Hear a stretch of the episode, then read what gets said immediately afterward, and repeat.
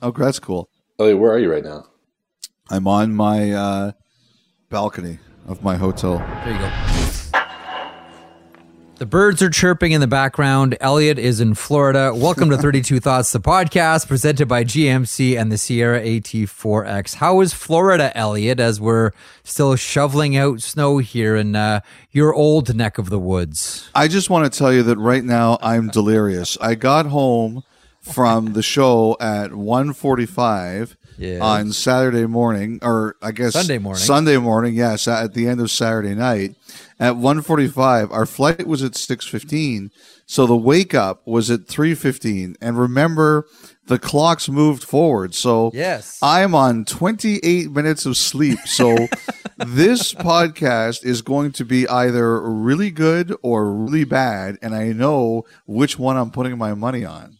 Elliotte's bound to say a couple of different things. One, he might say something uh, ridiculous because he's tired, or he might say something ridiculous because he's cranky. One of the two things might happen. Stay tuned for the answer. Both could happen. Both. Uh, okay, well, speaking of early mornings, Daniel Briere, interim general manager of the Philadelphia Flyers, uh, held his first press conference uh, early Sunday morning, as I mentioned. And a couple of quick points here uh, that we should go over. I know we've talked a lot about the Philadelphia Flyers recently, but they continue to be the headline story. A couple of points. One, Briere mentioning uh, there will be no quick fix. it needs to be done the right way, not rushing to things. Uh, we're we're going to keep evaluating players. We'll have a, a lot of discussions in, in which direction we're going to move, but um, there's no doubt that this this is not a quick fix uh, in my mind. Uh, I believe it's going to take uh, a little while. added that although this is a rebuild, don't expect a fire sale. Uh, we're not going to see a totally new Philadelphia Flyers team next season. But at the same time, it doesn't mean that we're we're going to do a, a, a full fire sale and have a complete new team uh, next year. Um, there's a lot of good players. There's a lot of good young players on this team. Uh, He mentioned this was going to be a multi year process. Wasn't sure what happens with the advisors. He's only been on the job, as he mentioned, for 48 year. hours. Uh, that I, I don't know at this point. I, I I'm not sure. Um, what I can tell you is I have a lot of respect for uh, for. I, I assume you're talking about Bobby Clarke and uh, Bill Barber and uh, Paul Holmgren. Um, I have a lot of respect for those guys for what they've accomplished in, in their career, uh, both on and off the ice. So lots of respect, and uh, you know I've I've been in this position for 48 hours, so. Um, you know, I've had a quick chat f- with them, um, but at this point, that that's all that's happened. So, um, uh, you, you know, we'll see moving forward what what happens there. Uh, he said that the draft will be a key opportunity for the team. From that, I assume both players picked and players traded. Mentioned that Brent Flahr is expected to stay with the organization and went out of his way to talk about Ian Laperriere and Lehigh Valley, the Phantoms, the AHL affiliate, the Philadelphia Flyers, and noted the work that that organization had done with players like Cam York. But at the same time, I, I think Lappy has done a great job uh, preparing these guys when, when they were called up. Um, like you mentioned, they've, they've done a, really good job uh, coming up and, and helping. Um, you know, you look in the case of, of Cam York. I remember beginning of the year when, when we sent him down, um, we would have thought that was the end of his career. Uh, but uh, you know, and even though it wasn't easy for him, it was a tough time. He battled through. I was really impressed in how he, you know, he fought through that. How um, staff was able to, um, to get him back on track, work with him, and you know how good he's been since he got called up. He's playing heavy minutes uh, for us in our top four on the power play. Um, it, it's been an, an impressive process. So um, it, it's going to be part of the evaluation. Your thoughts on the Briere presser this morning?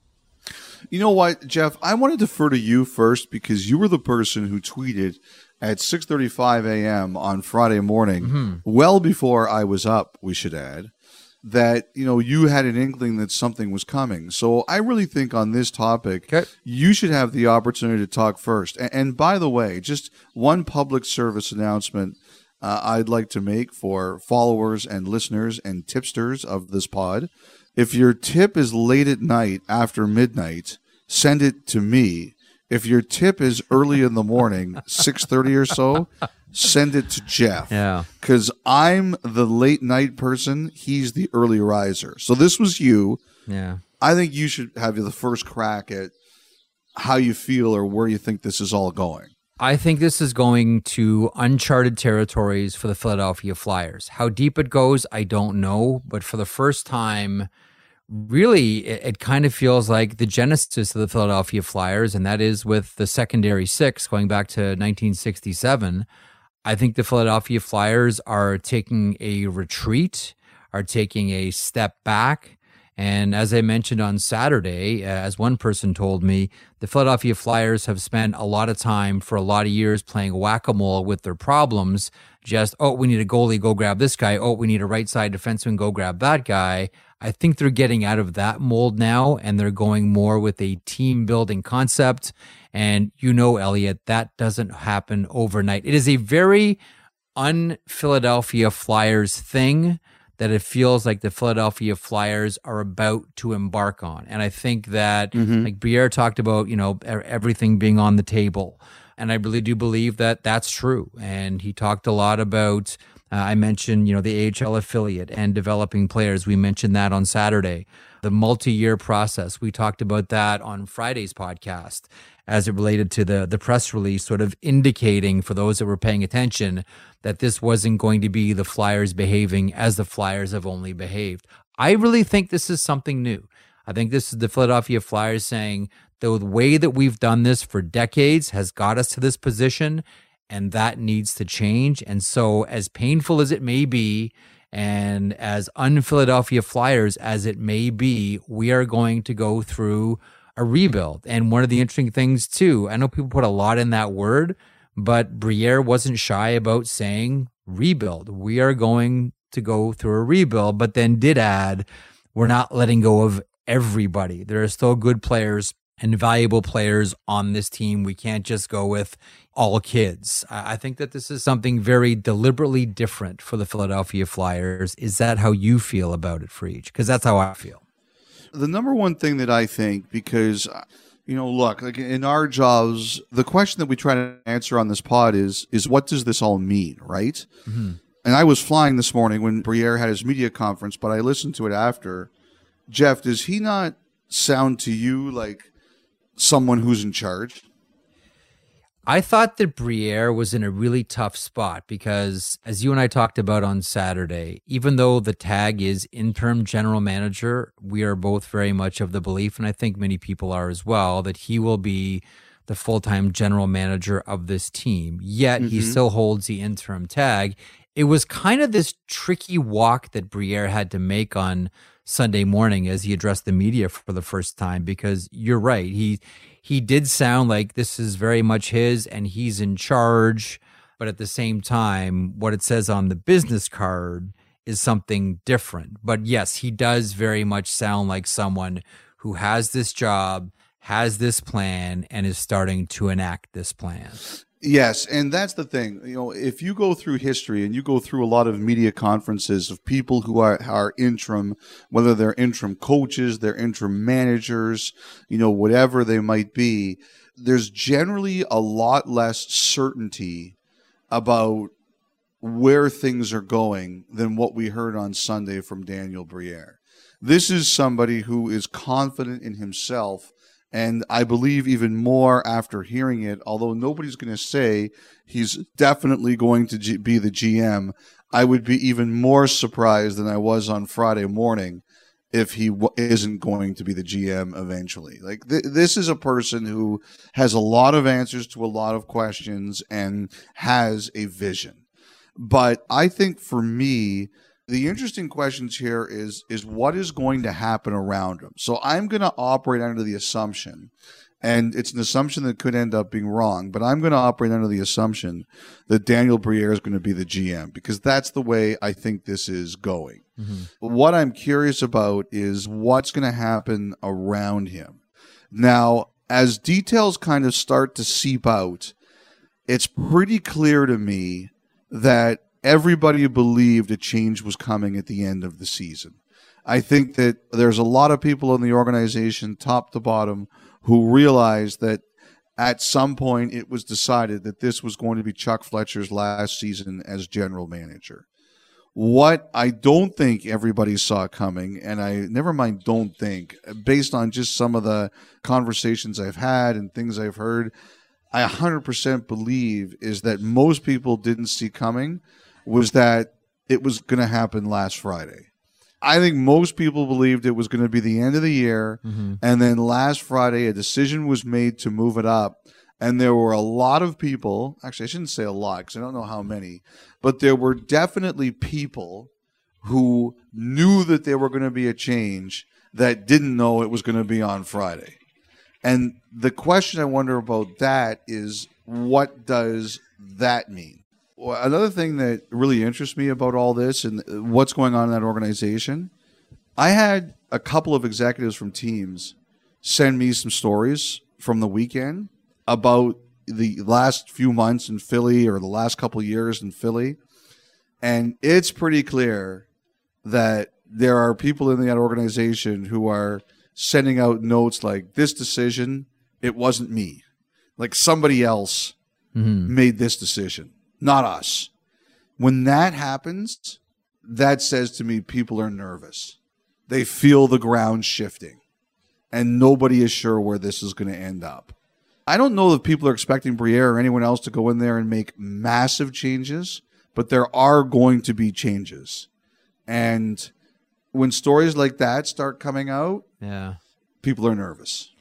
I also have a hard time believing that Briere, even though this is his first time at the big chair, doesn't go in without the knowledge that he can go in and do what he wants to do. There's always working Yeah. with people around you, and you've talked about managing up. I just doubt that Briere goes in without the knowledge that he can enact the plan as he wants to do it.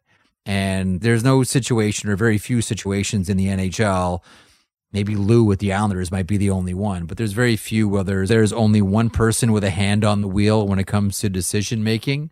But I'm sure that Briere goes in knowing that it won't be eight or nine hands on the wheel when he makes decisions. You know, there's a lot of talk about some of the alumni that have very important says, from Bob Clarke to Paul Holmgren to Bill Barber to others. There's other people in and around hockey ops. I think it caught people totally by surprise. And to be honest, I think the media knew before Fletcher knew. It was kind of a wild scenario. Like sometimes you hear that someone's fired, but they know before you do, and the news just starts to leak out. Mm-hmm. I don't think that was the case here. I think people in media knew before Fletcher knew, and I think people in media knew before some of the other guys in the organization who are important positions. What I think that could mean here, Jeff, is that the influence of certain people in certain positions is going to be shifting. We know here that there's a new CEO, Daniel Hilferty. And I think there are people who are closer to this situation than I am who believe that Dave Scott, who's been the longtime CEO and the individual running the organization, will be stepping down or retiring as soon as this summer. Like initially, when Hilferty was hired, they were like, "Ah, it's just another person to our structure. Don't read into it. Stop the conspiracy theories, whatever." Now, I think we're starting to see where this is going to go. I don't think we have all the answers yet, but look, I do think that there is a move to have Eric Lindros be part of the organization, not necessarily president, but I think part of the organization. You know, you mentioned some names on Saturday night that didn't come out of nowhere. I think what we saw on Friday was step one.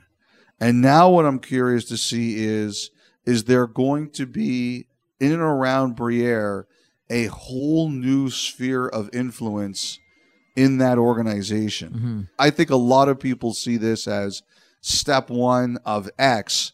The question is, what number is X? Just like grade 12 algebra. What is X? Some of those names, because I'm curious about that as well. You know, who does Briere surround himself with? Yes. And some of the names we put forward on Saturday, Elliotte, Ray Whitney, uh, who worked with Briere as a manager on the Spengler Cup team. Uh, Briere has always been close with Shane Doan. You know, I mentioned Brent Flahr, who we believe and Briere mentioned today at the press conference, as I just said, that you know, he's expected to stay with the organization. And you know, someone mentioned to me on uh, on on Friday night an interesting name, and that's Robert Esche, who's the president of the Utica Comets as well. Who who knows? It just would be someone who would make some sense here. Yeah. So these are some of just the in- initial thoughts of who Briere could surround himself with as well. And we'll see what happens. But I'm with you. I think that this is going to be multi staged. I think that you know, Briere probably starts to build his team, you know, as we phrase it, you know, his orbit on Saturday, the sphere of influence around Daniel Briere. And then I think that, you know, we look for pressure point days, days where we think that things are going to happen. Uh, I wonder about the draft, and Briere talked about that and talked about it being a key opportunity. Um, whether it's you know the players they pick or whether it's the players on the roster that they move out, and we went through a couple of those on Saturday night as well. I think that this is all going to be very calculated, very deliberate. It's going to very much follow a sequence that winks back to that idea of team building that I talked of a second ago, not just filling holes. We have a need here, let's fill that. It's going to be more, okay, what is our team plan going to be here? And I think that, like, if you know anything about Daniel Briere, that is very much his thinking. Here's the plan, here are the stages, here's how we're going to enact this. Of course, you can always pivot when circumstances change, but I think that this will be a very deliberate plan as this team scales back before they start to build up again? I think this. First of all, I want to talk about the the, the executive roles. My belief is that there's going to be a ton of interest, Jeff. I, I really do. If there isn't already, sure. No matter how much the Flyers have struggled in the last little bit, people want this job. Totally. The Flyers are a marquee franchise. They're in a city with a fan base that really cares. It's an organization that has the resources that wants to win. They're going to have people lining up uh, for these jobs in this organization. I think it'll be interesting. The way these kinds of structures generally work is the GM, and, and for this case, we'll call the GM Briere generally makes the hockey decisions, and the president of hockey ops manages up.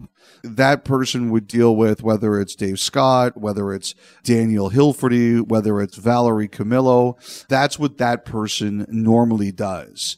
You know, I'm sure we'll hear a lot more names attached to this job. You know, one of the names that we didn't mention on Saturday night. You know, we mentioned, I think Esche is a really intriguing name because he has the business yes. history with Utica and he's a flyer. Like I said, I, I believe they flirted with Ed Olczyk before and all the names we've mentioned. You know, Ray Shero's name is another one. Obviously, big connections yep. to the Flyers. I think that's one of the things, Jeff, that we're all kind of wondering about here is in the past, it's always been important that someone with major flyer blood was a key part of this. Like Briere was a flyer, but you know, honestly, I think of him more as a saber than a flyer. And and I wonder, you know, does that matter now? Is that still a thing now? Like he's kind of grown up in the Comcast organization in Maine as an executive. Does it matter? I don't know. It's the, the, the Flyers want another quote unquote flyer in there. And also, there's going to be people who maybe change jobs in the off season. Like, who's in the NHL right now in a job that they leave and they say, you know what, I might want to do Philly instead. And then there's going to be people that we don't even think of. There always are. If you look at San Jose's search and you look at Chicago's search, you know, they interviewed people that were completely off our radar. And I would assume that Philly's going to do some of that too. Let, let, let, me just add one. Let me add one thing onto that. One of the keys here is, and I don't have a date. I don't know. there's one person that said they don't want this to drag on. They want to get it done quickly. I had another person say they're going to take their time and, and make the right decision. Mm-hmm. I'm curious when they want to make this hiring, the president of hockey operations. Why rush? You have someone in charge there. Why rush? I don't disagree. I get that. I understand that. I just wonder if there is we want to have this person in date by a certain time because if you do F-T-R-H, that FTRH Jeff. FTRH. You know what that stands for? FTRH. Go for it. Find the right human. Hmm. I just made that up. Can you tell? No, that's very clever of you. You're, maybe you're not as uh, as sunstroked as I thought you might be on your first day in, in, in Florida, or, or or sleep deprived, for that matter. No, but what the the point being, if you want to get it done by a certain date, that precludes you know people that might have expiring contracts right now that otherwise you might want to talk to. I don't see why that should matter in this case. Like unless something happens here that indicates that Briere is not your person, then you've got your guy in place there to run the hockey ops. I think they're targeting the Cam Neely, Don Sweeney idea, right? I believe that. The Joe Sakic, Chris MacFarland idea. Like, name your situations where you have the president of hockey ops and then you have the GM. Don Sweeney man, does most of the hockey, and Cam Neely manages the Jacobs. You know, Chris MacFarland now does a lot of the heavy lifting, and Joe Sakic, while he certainly delivers his opinion, he manages up. You can run your organization like this now. And again, I go back to this. Like the way Briere is talking, there's no way that's a surprise to the people running Comcast or the people above him on the executive chain.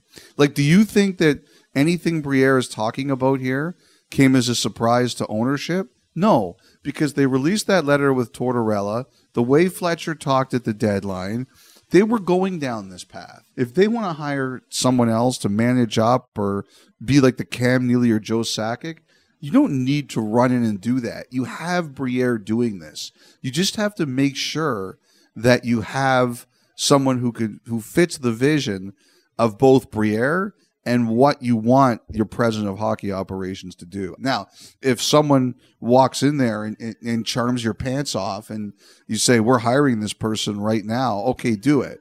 But I don't think, you know, you have to rush. FTRP. That's right. Find the right person. But Jeff, the other thing I just want to talk about is I think, because I think this is what fans care about the most is are the players. Yes. Like I think you're bang on with Carter Hart. You talked about him on Saturday night. I think he's going to be available. You know, we've talked about Kevin Hayes. You know, I don't think they're going to be trading any of their young kids. A real interesting one is Konecny because I don't think Chuck Fletcher wanted to move Konecny at the deadline. And I think that there will be a push. I don't know if they're crazy about moving him. I would say they're definitely not crazy about moving him. But I think they realize that they may have to do it just to fit what they're going to try. Like I don't think their young kids are going anywhere. Like I don't think the Cam Yorks are going anywhere or the the Noah Cates. Like that's a guy who's had a good year for them, shown yep. you know he's a piece. Owen Tippett, like he's resuscitated his career there. I don't think those guys are going anywhere. But I think the veterans who are two or three years left on contract, those or less, they don't fit the timeline those players I think are going somewhere. And the other guy we should mention is Tortorella here. You know, someone said something to me very interesting. They said that they could see Tortorella wanting to move into management or player development at some point. They think that he's talked about it. But I, I think right now he's too valuable where he is. And also, he's got a big voice where he is. He does. If I was the Flyers, I, I would be saying, yeah, John, you're you're staying right where we are, where you are, because our fans like you there and we like you there. And I heard him and Briere had a big meeting on Friday, like a long meeting to go over everybody up and down the roster. Tortorella to me is fascinating because I'm firmly of the belief that he's on board with a rebuild, and I'm firmly of the belief that you know running contrary to how many people feel about you know coaches that aren't you know 42 years old. I think he's totally fine running with a lot of kids. Yeah. I really do. And I, it's a we, we've mentioned this before and we'll use Cam York again. Briere talked about him Sunday morning and we talked about this one specific phenomenon before. Like the way that Tortorella talked about Cam York at training camp profoundly different than how he talked about Cam York after the what is it 30 35 games at Lehigh Valley and when he came back and the responsibilities that he gave him. There's the pat on the back and there's the kick in the butt and Tortorella seems to know when to do both and specifically around kids. Like I think that John Tortorella is completely comfortable. Like if you said to me, you know, the Philadelphia Flyers are just getting young with run with young kids all the way down the stretch, I'm of the mind that Tortorella would be fine with that. That he'd say, you know what, that's fine. Let's just run with the kids. I get the sense that he's totally fine with that idea. That this guy is on board with a rebuild, no matter how deep it goes. I'm with you, Jeff. I completely agree with you. And I, the other thing I'll say is this: for a team that's way out of the race, the Flyers matter right now. They're they're the talk, and the NHL is a better place when the Flyers matter.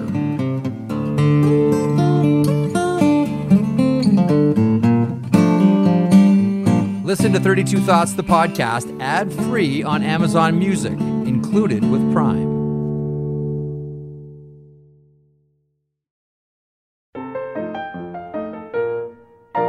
Elliotte, I think it was a cozy checks watch five minutes ago when everybody was basking in the glow of the Ottawa Senators taking two games in a row from the Detroit Red Wings, pretty much snuffing their chances of uh, making it to the playoffs, forcing Steve Yzerman's hand to make deals that, if they were closer, he might not have made to watch them pre deadline beat the New York Rangers, to see them post deadline beat the Columbus Blue Jackets, walk into Chicago and get mauled. Here's a break for Reichel over the Senator line down the slot. Taking a shot. He scores! Lukas Reichel with some brilliant hands. Went from the forehand to the backhand and slid it in behind the goaltender Sogaard. It's 5 nothing Hawks. Since then, and including Sunday night, they've lost three of their last four. And they are, as we say, Elliotte tumbling, and they've got a tough week ahead. Tuesday, the Oilers. Thursday, the Avalanche. Saturday, the Leafs. And they've lost their math, right? One of the things we talk about, Jeff, and I know I talk about it ad nauseum. Dave Amber makes fun of me is do you have good math or do you have bad math? And the Senators had good math and now they've lost the math. They're eight points back of Pittsburgh with a game in hand, and they're six points back of the Islanders with three games in hand. So zero margin for error, yeah. and all of a sudden now two teams between them. And that's one of the worst things you can do at this time of year is lose the math. And their goaltending is beaten down. Like on Saturday night, I know how you felt. You felt that Sogaard should have come out of the game. You were surprised. Yeah, don't put him in third. the third. Don't, don't. The one thing I, I want to say about him though is I really respect the effort. You could tell the guy was hurting, and he wanted to be in there with his team. He understood the situation, game they have to have.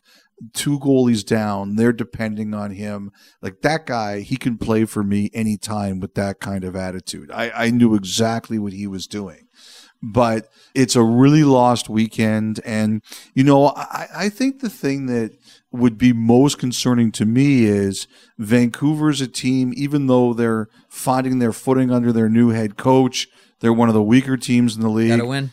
Calgary's been up and down, a total emotional yo yo. It's obvious things are boiling underneath the surface there. And it's the way they went down. Like Tkachuk came out hard in that game on Saturday night against Vancouver. They, they, hit the post on the first shift, and then JT Miller kind of took over that game physically, and Ottawa went down mildly. I thought in this one against Calgary, they also were pretty mild. In those two games you talked about against Detroit, they just didn't just win the game on the scoreboard. They won the game in the alley too. They mauled them. I think that's the one thing that people forget about how hard it is to win consistently in this league. Like you look at that week, two huge wins against Detroit, huge win against the Rangers at Madison Square Garden and Patrick Kane's debut.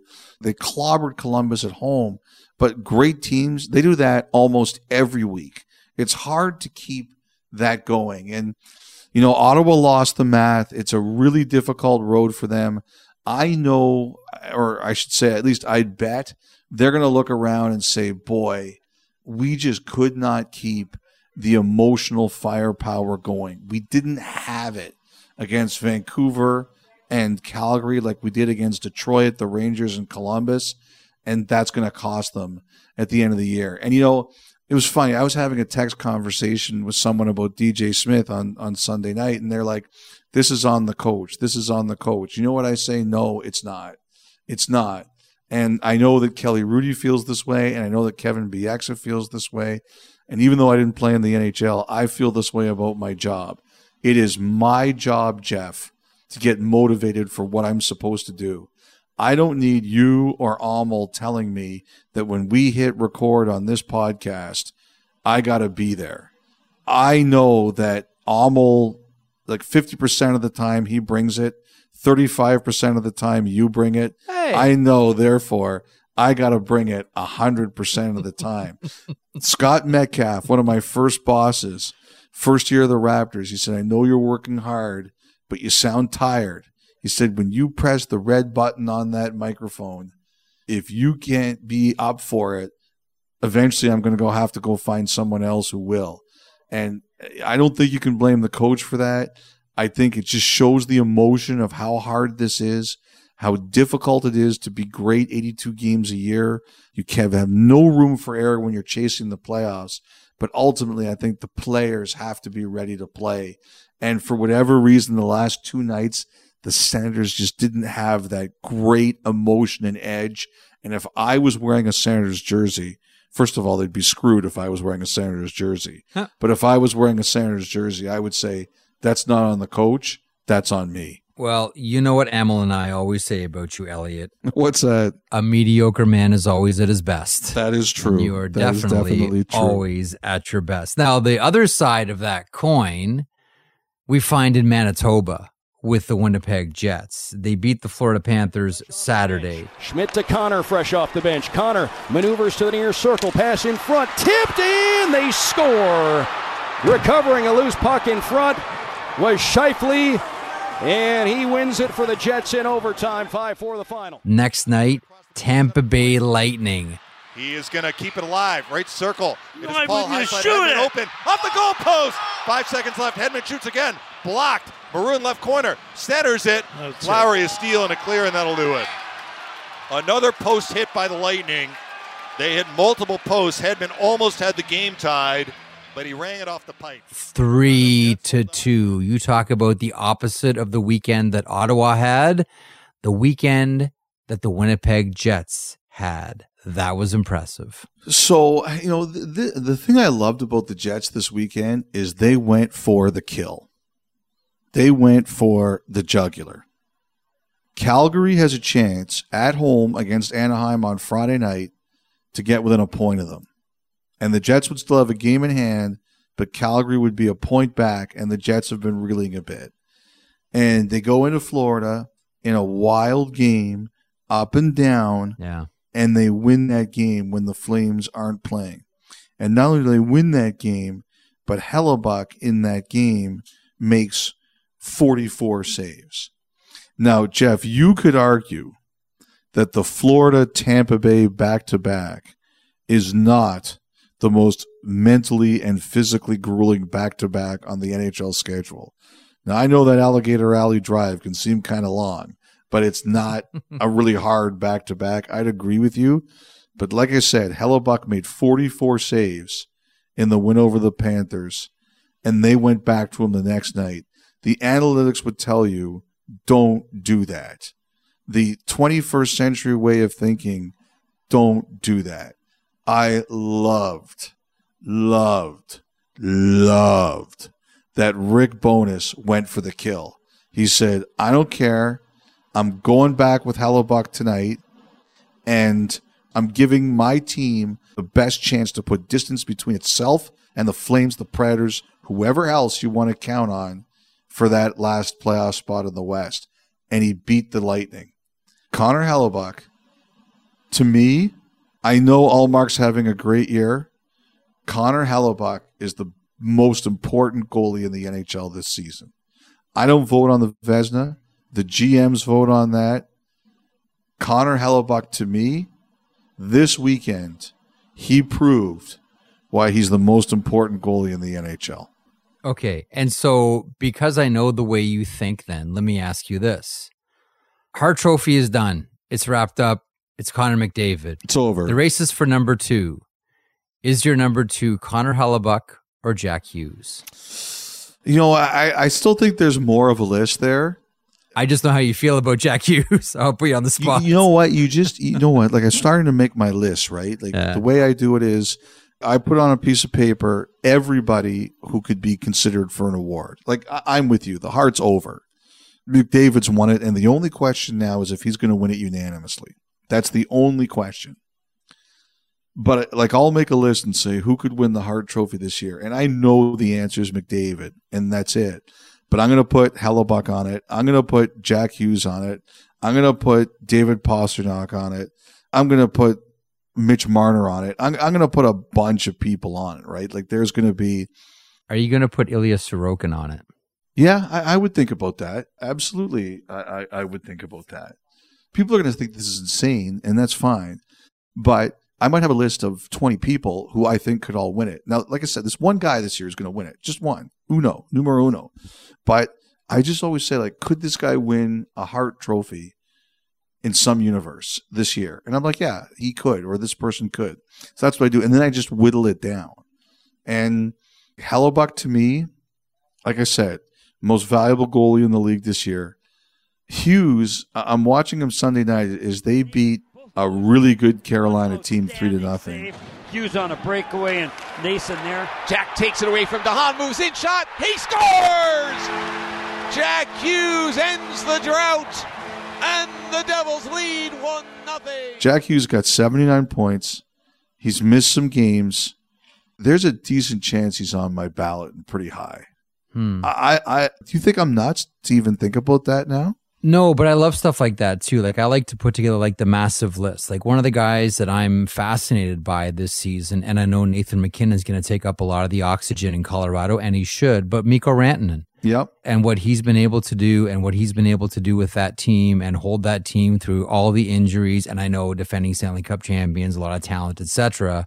But key injuries to key players, and no captain Gabriel Landeskog all season long, and he's put together this campaign and he's going to be, you know, in the conversation by the end here for the Rocket Richard, and he plays all over for the Avalanche. I know MacKinnon's having a monster season too, but I love that initial list that I make of potential Hart Trophy candidates, and there are ones that I just we talked about willing into truth the last podcast. In some universe in my head, I'm trying to will into truth Rantanen winning the Hart Trophy. You know what? Not this year. It's not going to happen, obviously. It's not. No. But he's a good name. You've had worse ideas. Something I say at least once a podcast. You've had worse ideas. Rantanen's a great call. The other thing too, I'm wondering is a year from now, yeah. is Hellebuyck going to be the highest paid goalie of the NHL? Wow, that's a great question. You think he's a double digit payment? NHL goalie rankings right now. Yeah. Hellebuyck is the sixth highest paid goalie in the league. And we know eventually Shesterkin's going to go much higher.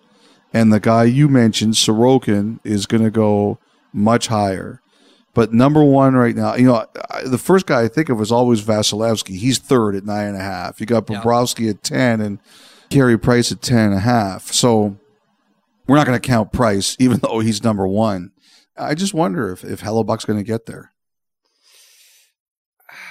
Keeps playing like this. I wonder too. And the thing is, like I said, I, I love Bowness this weekend. He's like, screw it.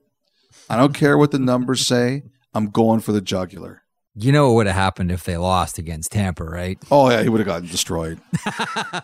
I would have crushed him on this podcast. What an idiot Bowness is. Why would he play How him? long has he been in the league? Come on, Bowness. The numbers say, even Tampa to Florida, that grueling back to back, you don't start them back to back. Like,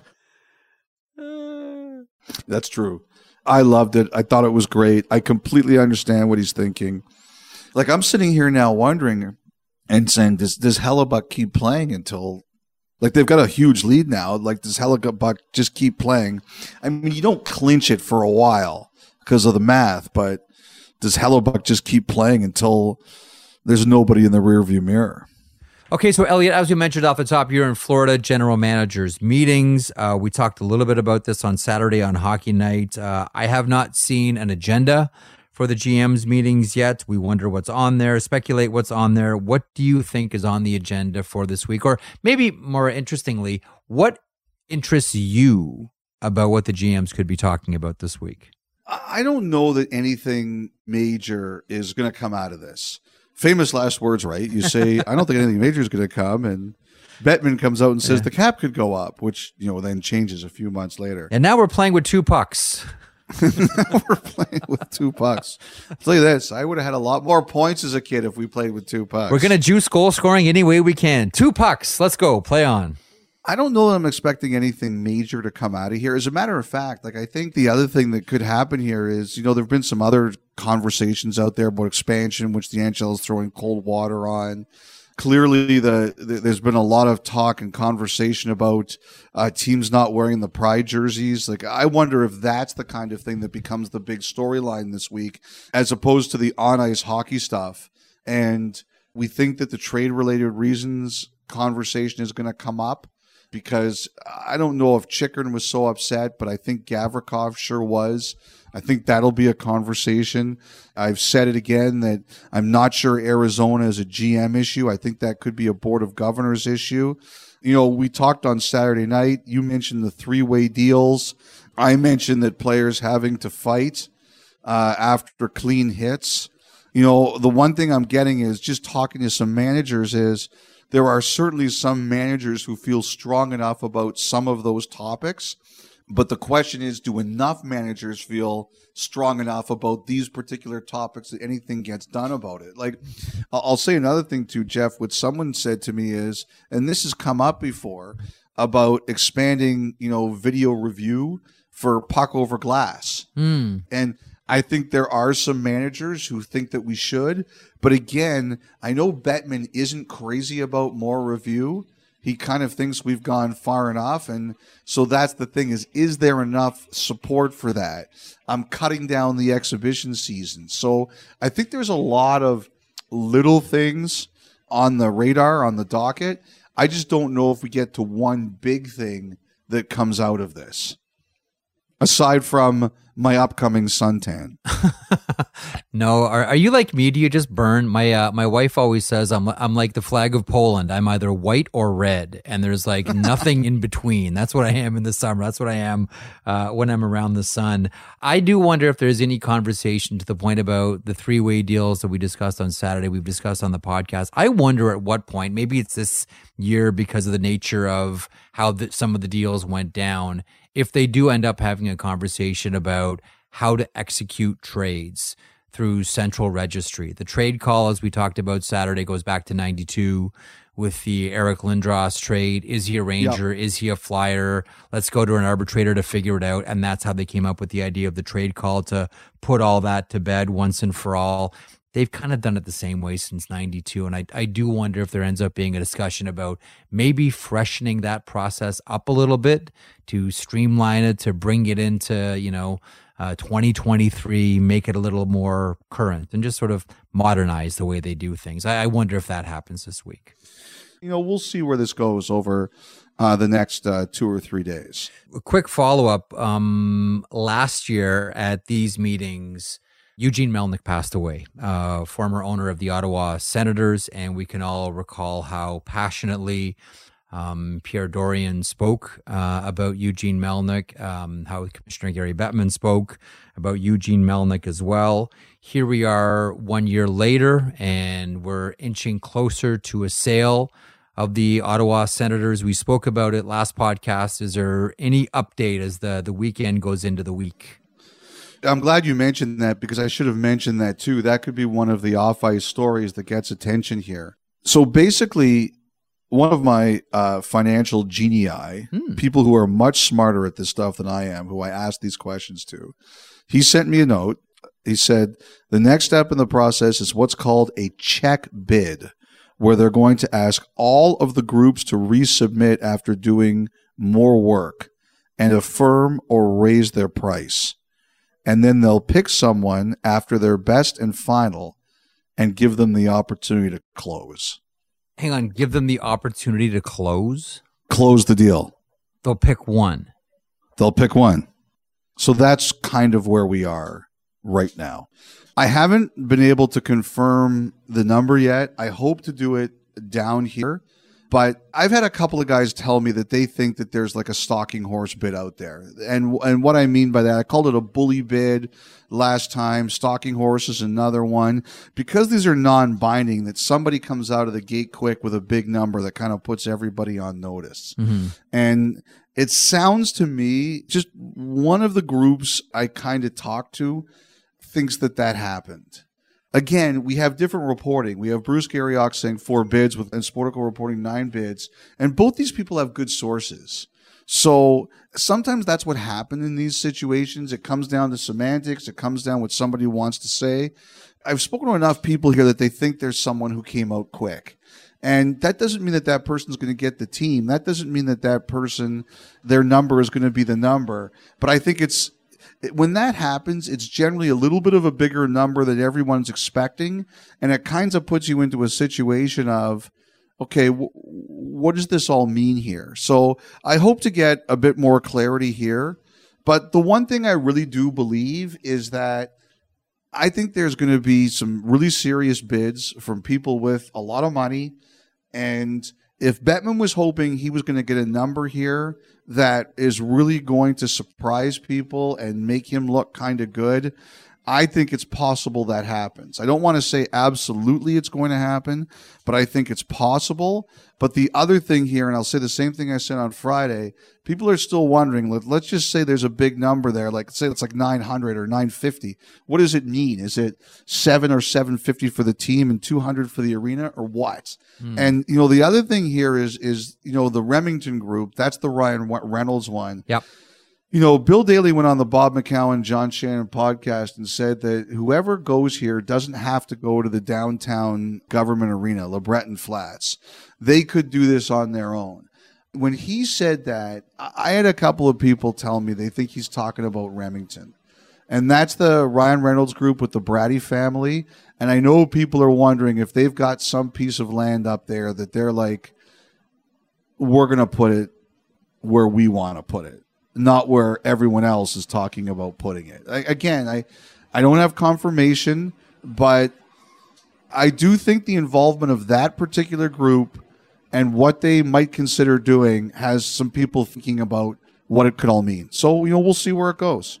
So I got a note from someone Sunday morning when I woke up who had listened to our last podcast. Was it at 635? Uh, no, I woke up today at actually woke up today at seven oh seven, which my body What felt was slacker. like. Well, my body felt like it was six oh seven though, right? Because we had gone forward. That- oh, so, good point. Yes, that's, uh, that's fair. so uh, who said who obviously listened to our last podcast and said, if this number is what you guys say it might be for the Ottawa Senators, expect the next expansion fee to be one B.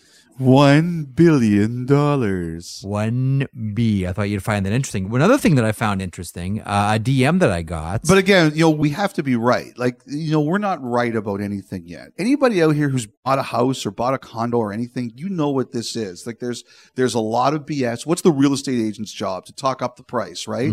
What's the seller's job here? What's the league's job here to talk up the price? So I always wonder, am I being fed a line of BS? But I'll just tell you that some of the people I've I've spoken to who I think are involved in this process, they think that people are coming out of the gate hot. They want to send a message right away that this is that either you're in this game seriously or get out. Like give up your chair at the table and let someone else come in and play at the hundred dollar tables or whatever. this is the high stakes table. Okay, one of This other, is the high stakes table. one other thing that I um, that I got is a DM from someone that I want to read here. So this is from uh, a gentleman by the name of Josh Hoffman. I'm listening to the pod about the Ottawa Senators sale. I'm an M&A investment banker and have been for 20 years, although not in sports. And to answer your question, they have no obligation to pick the highest price. Pause quickly because I asked about that, Ella. We discussed that Yeah. on the last podcast. Pick it up again. The decision criteria is left up to the shareholders, in this case, the Melnyk family, I believe. In a typical situation, there are a number of other criteria to be considered in deciding who to go with as a buyer their funding source, certainty to closing, what their plans are for the future, etc.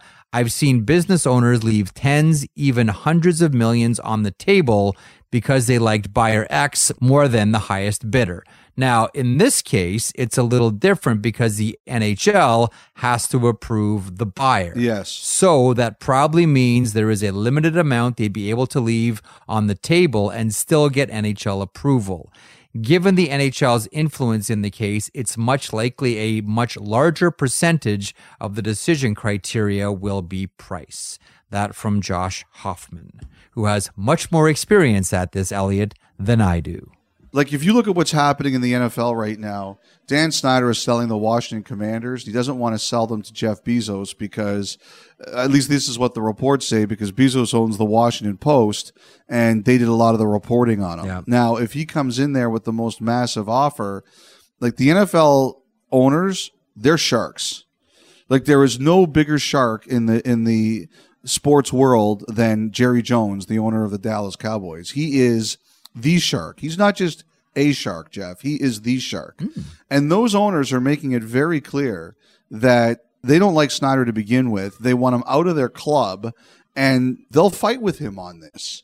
So, yes, I do think ultimately the Melnyk family will have a major say, but you know, you have to be allowed into the NHL club, right? Yep. And you know, we'll see where it all goes. I there's a lot of interesting dynamics. It's it's the Reynolds dynamic. It's the Mike Andlauer and the Kimmel family.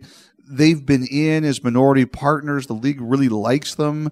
There's some outside groups here that are kind of coming out of nowhere, making noise like they're serious players. It's shaping up to be what the NHL wants, like multiple serious partners with money who want this team. You have a thought on um, Northeastern? They lose to Providence, and now we have a whole bunch of questions. Maybe starting with the Buffalo Sabres netminder, someone whose name rhymes with Devon Levi. well, let's do the easier ones first. I, you know, Aidan McDonough. A lot of the reporting has come out of Vancouver that he's going to sign there, and, yep. and I believe it's true. So I think he's going to go there and he's going to sign. You know, Jayden Struble, Montreal. I, I'm curious to see where that one goes. But the, the big one I think is is Levi and there were a lot of rumors this year about Buffalo looking at the goalie market. Like, would they add someone? I think at some point somebody mentioned that they heard that uh, Luukkonen could be on the market. And I think the Sabres were not pleased about any of that. And you know, I, I, said to someone, "You can't blame me. I didn't say any of this stuff. Like I, I start a lot of fires, but this one you can't blame me for. I didn't do that." But I, I think that one of the reasons the Sabres were really sensitive to the thought that they were adding a goaltender is because they knew if they added somebody, that would complicate their ability to sign Levi. I think they've made it very clear that there is a path for him, and they have no interest in blocking it and you know they're trying to get him signed. He, they got knocked out in overtime on Saturday night, and I think the Buffalo Sabres have spent a lot of time saying, "Look, we're not looking to block your route here. You're going to be given a very fair shot at this job, and if you are good enough, you'll get it." So I think the Sabres were really sensitive to that conversation. I think they want this kid in the organization now obviously we'll see what the plan is for the rest of the season.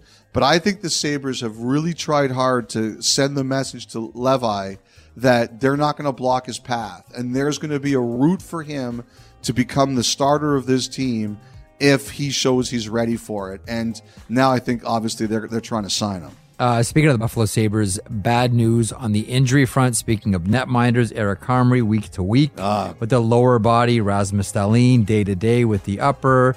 Mattias Samuelsson week to week with the upper yeah. body injury. Not good, Elliotte. All ungood. All ungood. On that, we'll hit a break. We'll come back with some of your emails, a couple of your phone calls as well. 32 thoughts at sportsnet.ca, the phone line, 1 311 3232. You speak next, right here on the pod.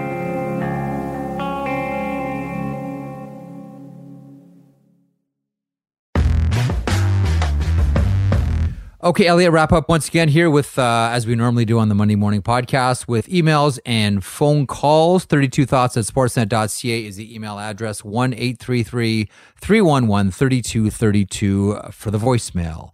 Uh, a couple of emails here from Pat. Now, mind you, a similar, if not identical question asked from Tyler in Wyoming and Elliotte, if that is indeed your real name, in Nashville. Okay, here's the question from Pat. Thinking about the trade deadline, we know that a player can play more than 82 regular season games due to being traded partway through the year. For example, Tyson Barrie got traded to the Preds, who at the time played less games than the Oilers. My question is, what happens to his pay? That's a good question. You don't get paid extra because you play more games. The way that pay is, is counted in the season is by days of the year of the NHL season. So that's kind of the built in protection against that. So no matter whose roster you're on and how many games you play, you're in the NHL for a certain number of days and your pay is factored into that, not the games played. Good question, though. Is that a new way to do bonuses? If I play above 82 games, I get X bonus. I know you're going to trade me. I know you're going to trade me, man. If this team's played fewer games and I end up playing two more, I want to get bonused. If you if you trade me, you can only trade me to a place where I'm getting 82. I don't want to get. I want to play 84 games for the price of 82. That's BS. Uh, good question. Nate in Nashville. Has an NHL goalie ever pulled himself as a coach would for the backup, leaving the ice either during a stoppage or even better, in the middle of play because he was mad or something due to the game situation and refused to go back in? First of all, that's a vet move, and there are some vets. Maybe you're concerned about your save percentage.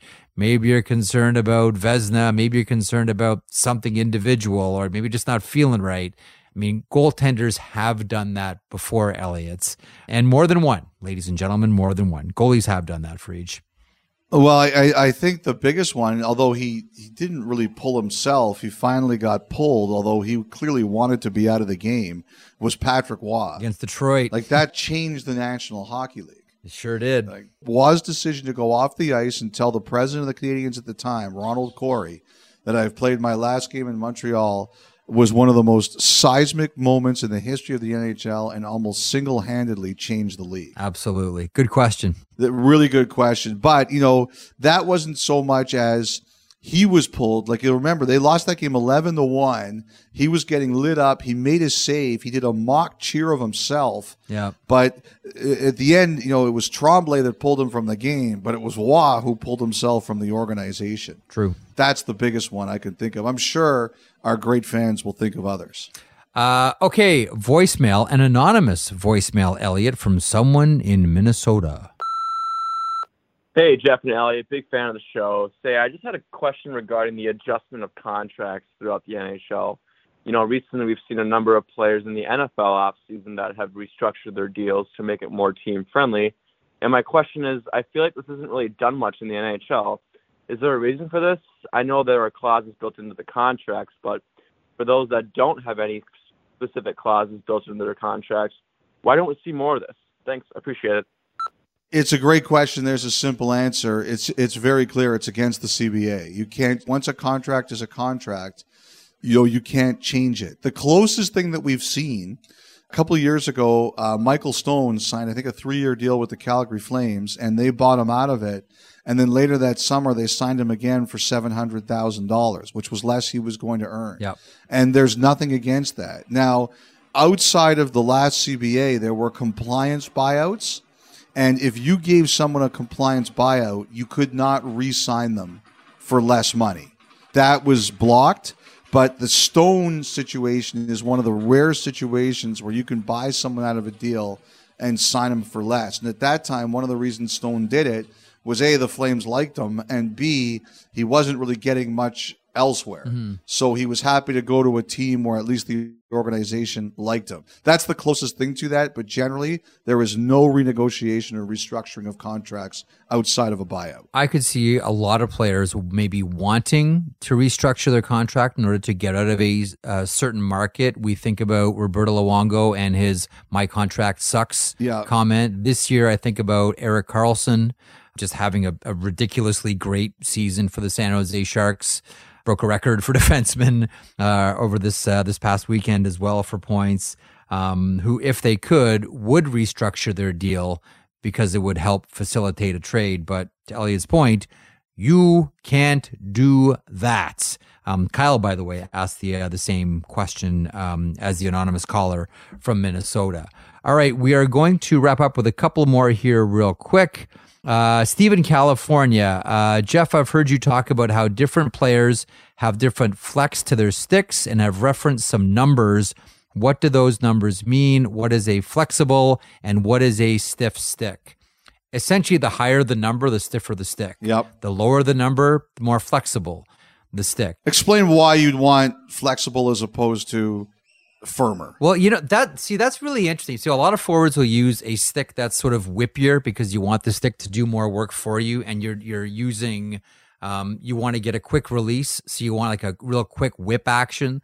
Like Phil Kessel has always been the touchstone of Yes. that. Like his flex is notoriously low, where someone like Zdeno Chara It used to drive the Bruins crazy when yeah, with Kessel. I remember Claude Julien. It used to drive him bananas. That stick. You know, in, interesting on that too. There are some players that'll tell you throughout the season because you just lose so much strength going through a year. Unlike in the summer where you can work out and you know gather all your strength back. A lot of players like they'll use a lower and lower flex on their stick as the season goes on because they'll need their stick to do more of the work. They can't just do it with their strength. Like they'll start with like a hunter flex and go down to like 85 by the uh, by the end of the season. But uh, the higher flex, I think the highest flex, and one of our listeners is going to correct me if I'm wrong here. I think was Chara who had a 155. Oh God! think Shea Weber as crowbar, right? Like you're you're you're you're playing with a crowbar. when the All Star game was in Nashville, I interviewed Weber on the ice after the hardest shot competition, and they he for that one I think it was 122 that he used, and the trainers in Nashville told me that he wouldn't even use that in a game. He used that like for the All Star game. That was special for the hardest shot. Yeah. and I they let me like handle it for a couple seconds. Jeff, crowbar is the right is the right word. Like you would use that stick to move rocks, not to play hockey with. So uh, there you go. Uh, hope Steve in California, we've answered your question there. And this is kind of a goofy one, but let's go for it anyway to wrap up here and let you get to the beach. From Kelly in Moose Jaw. When important regular season games are played, everyone says, quote, this is a four point game tonight. Mm-hmm. Do you think the NHL would ever consider making games against teams in your own division worth more points to try to spark the teams to play hard and make the games more exciting? Interdivisional games being worth more. Po- it would take some balancing of the schedule, certainly, but the idea of interdivisional games being worth more points. I actually don't mind the idea. I, I think I, I think it's not a bad idea. I mean, I don't think you have to change much as long as everyone's in the same boat, right? Yeah. And, and right now we have we have four equal divisions. I, I got to tell you, I don't think that's a bad idea at all.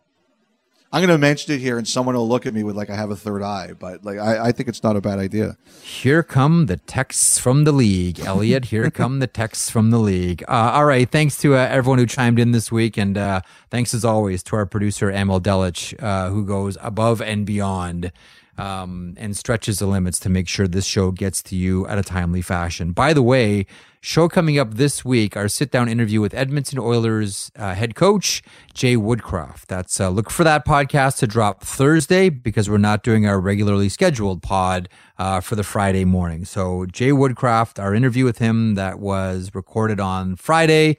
Uh, we'll present to you on Thursday. We think you're really going to like it.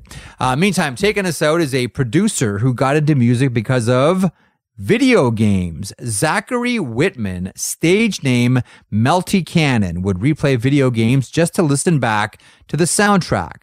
The 28 year old Alabama based producer isn't afraid to test his production skills no matter the genre. With his 2021 single Alive, here's Melty Cannon on 32 Thoughts, the podcast.